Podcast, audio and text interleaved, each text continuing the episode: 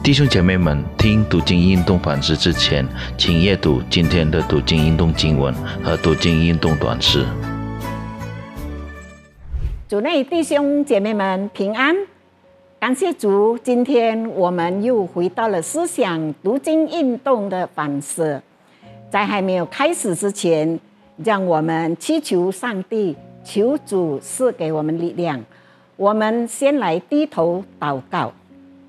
我们在天上的父上帝，我们感谢你，因为今天你带领了我们，让我们又能够与弟兄姐妹们来分享今天的读经运动的反思。主啊，我们都是软弱的人，因此我们求主你能够差派圣灵的同在，保守看顾我们，让我们能够明白你所赐给我们的话语。感谢主，也因为你是给了我们健康，我们今天能够一起来分享。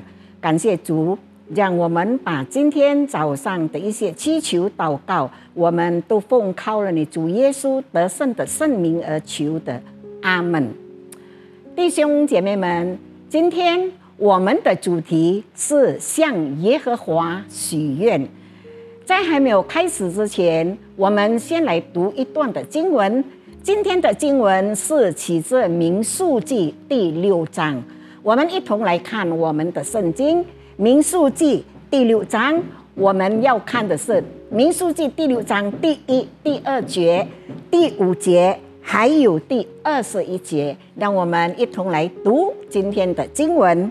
民数记第六章第一节，耶和华对对摩西说。你小意以色列人说，无论男女，许了特别的愿，就是拿西尔人的的愿，要梨树归耶和华。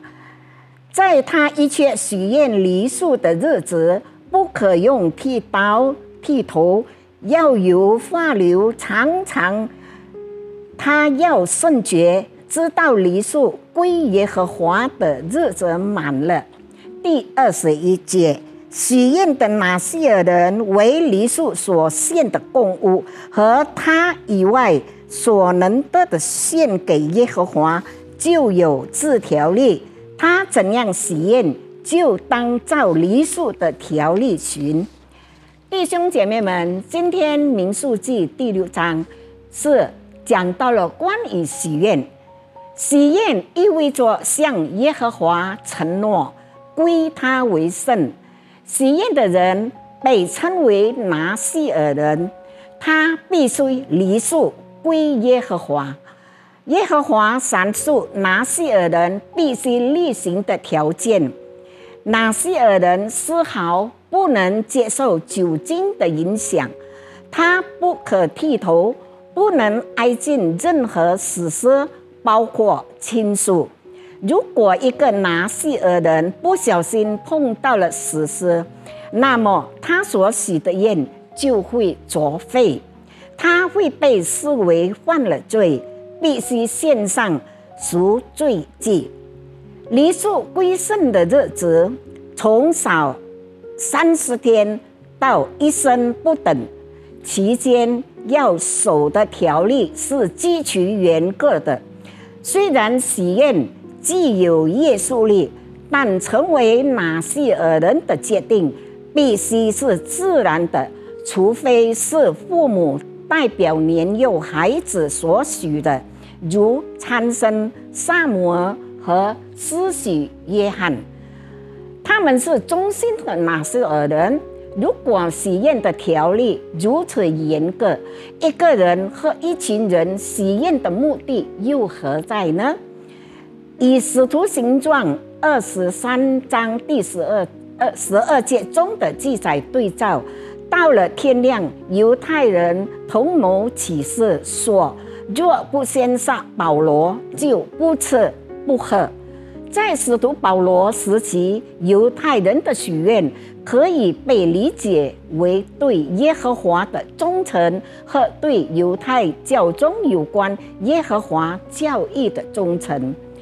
但他们所行却是何等的讽刺！他们理应知道，耶和华四条诫命中有一条是规范父母以外的人际关系，那就是第六条：不可杀人。喜宴的目的是为了保持宗宗教的纯洁性，他们却反而违背了自己的宗教规条，这与参生萨姆尔和施洗约翰的拿西尔人形成了鲜明的对比。他们的父母喜宴只在预备自己的孩子成为一生完全献给上帝的领袖，请思想一下。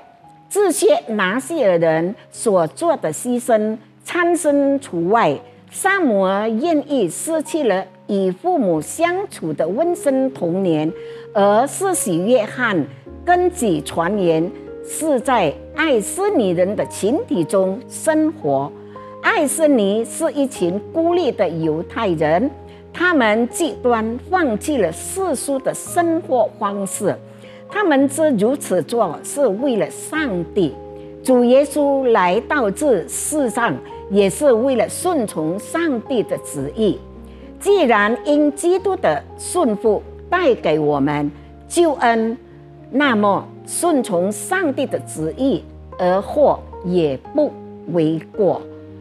我们来低头祷告：主啊，求主你帮助我们谨守圣洁。让我们都核心归给神，归耶和华为圣，这样神必赐福。求主悦纳我们，帮助我们有节制，以神有多洁净，愿意把自己归神，分别为圣，愿意因神的名的缘故有所为，有所不为。阿门。弟兄姐妹们，我们下次见。